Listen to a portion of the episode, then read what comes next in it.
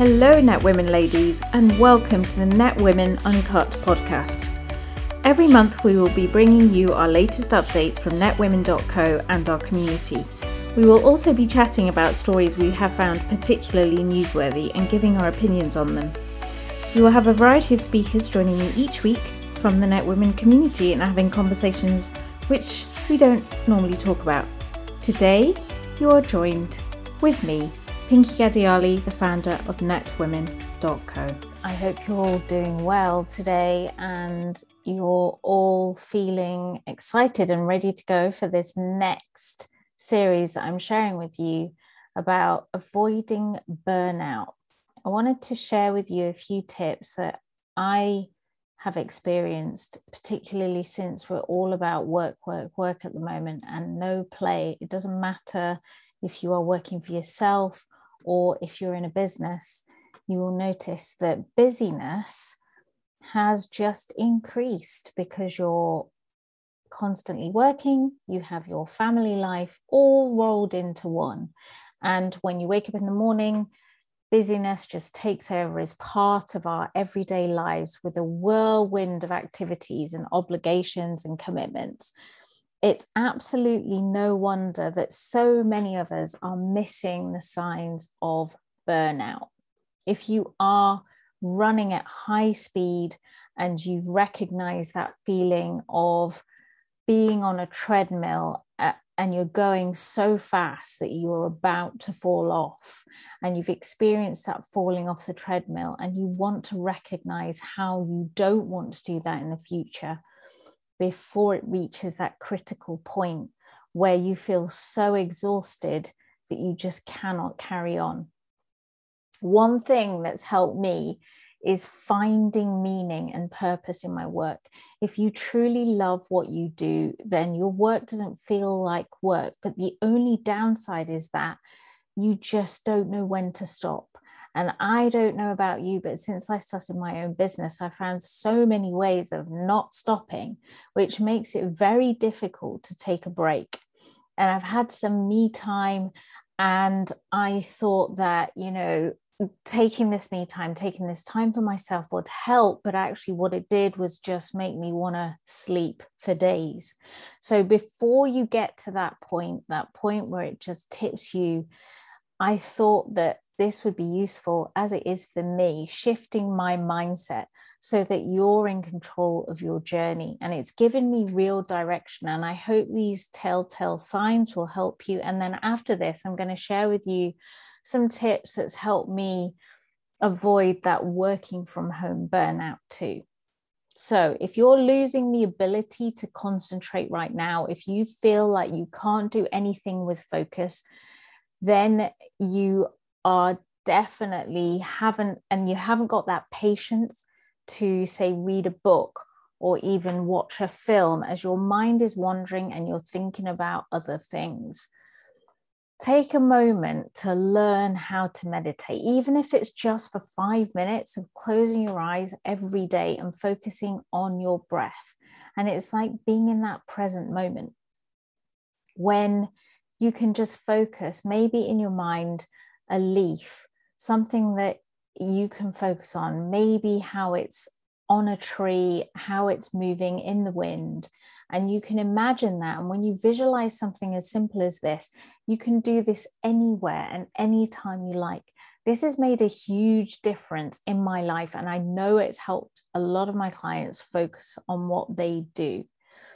Number two, if you're feeling exhausted despite your regular sleep, so if you're getting eight hours of sleep and you still feel like you need to have match sticks in your eyes to prop your eyelids open every day, then have a look at your day in the office. That could be on your kitchen table right now, or it might be in the study, or it might be that you're borrowing your son or your daughter's bedroom to do that from. If you're stressed from work, it's likely that you're not getting enough sleep, quality sleep, which is when you're anxious or stressed, you're not getting. So get out for lunch, get some fresh air, go for that 10 minute walk, which has changed my afternoon working pattern no end. Remember to take that proper break actually makes me feel more productive. So go check out the Pomodoro technique, which is having a five minute break every 20 minutes, which helps your brain refocus and become more efficient and more productive. Check it out. It's much more effective than sitting at your desk for hours on end when you're losing that focus. Number three, if, if you feel like a failure, and you know, we all have days like this, no matter whether you're working from home in your business or in your career, we have days like this when everything goes wrong. You start doubting yourself, you start doubting your abilities, you lose confidence, and fear creeps in. You lose motivation to keep going, and you start feeling incapable, and you feel like you're not enough. And this is sometimes it just doesn't happen at work, but it also happens in all areas of your life, in your relationship and with your children, maybe with your partner, with your spouse, and your health starts to get affected from this as well. And this negative spiral of anxiety can lead to a constant daily cycle. If that sounds like you, then it's more likely to be burnout, not you. Remember that you are enough and you've got this. You don't have to do this alone. All you have to do is ask for help. And if you really need that supportive community, netwomen.co is there for you to help you through this and to help you to overcome that feeling of loneliness, isolation, and lack of support. Here's a little bit more where you can actually think about your day to day routine. So, for instance, if you don't have a morning routine, I highly recommend that you slot this in because before the, the times of COVID, before COVID 19, this was probably you getting dressed and commuting, going into work, and actually having set aside some time to do that.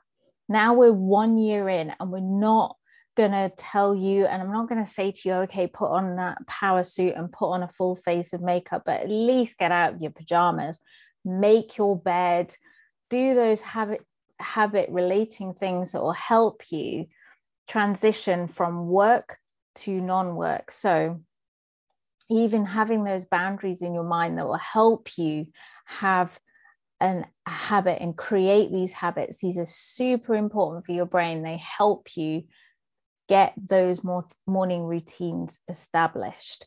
Also, find a work time budget that works for you. So, if you've taken taken extra responsibilities on, like childcare or homeschooling or even elder care, five, nine to five is probably pretty unrealistic. So, that's okay. So, what I recommend is maybe you have an auto reply at certain times of day. For instance, when you've got an email auto reply, you can say, oh, I'm really sorry, right now I'm busy with family stuff. But you will then get back to them as soon as you possibly can, as soon as this is finished. This will let you concentrate without worrying that someone is cluelessly awaiting your reply, particularly on emails. And finally, Number three, focus on your most important work. This is not the time for busy work. This is what I've been saying from the beginning. We often feel compelled to project the appearance of productivity, but this leads to work tasks that are more immediate instead of important. So, a tendency to have a counterproductive effect in the long run. So, ideally, you would have three hours of interrupt uninterrupted, uninterrupted work and focus on the work and the top priorities. And if you can do this, this is totally doable and it's in your hands, and you can do that with the Pomodoro technique. Turn off all the notifications during that time, and you'll be amazed at how much work you're going to get done. I hope this has been super useful for you guys. And if you've got any questions, you can always contact me at hello at netwomen.co. Thank you so much for listening. Good luck.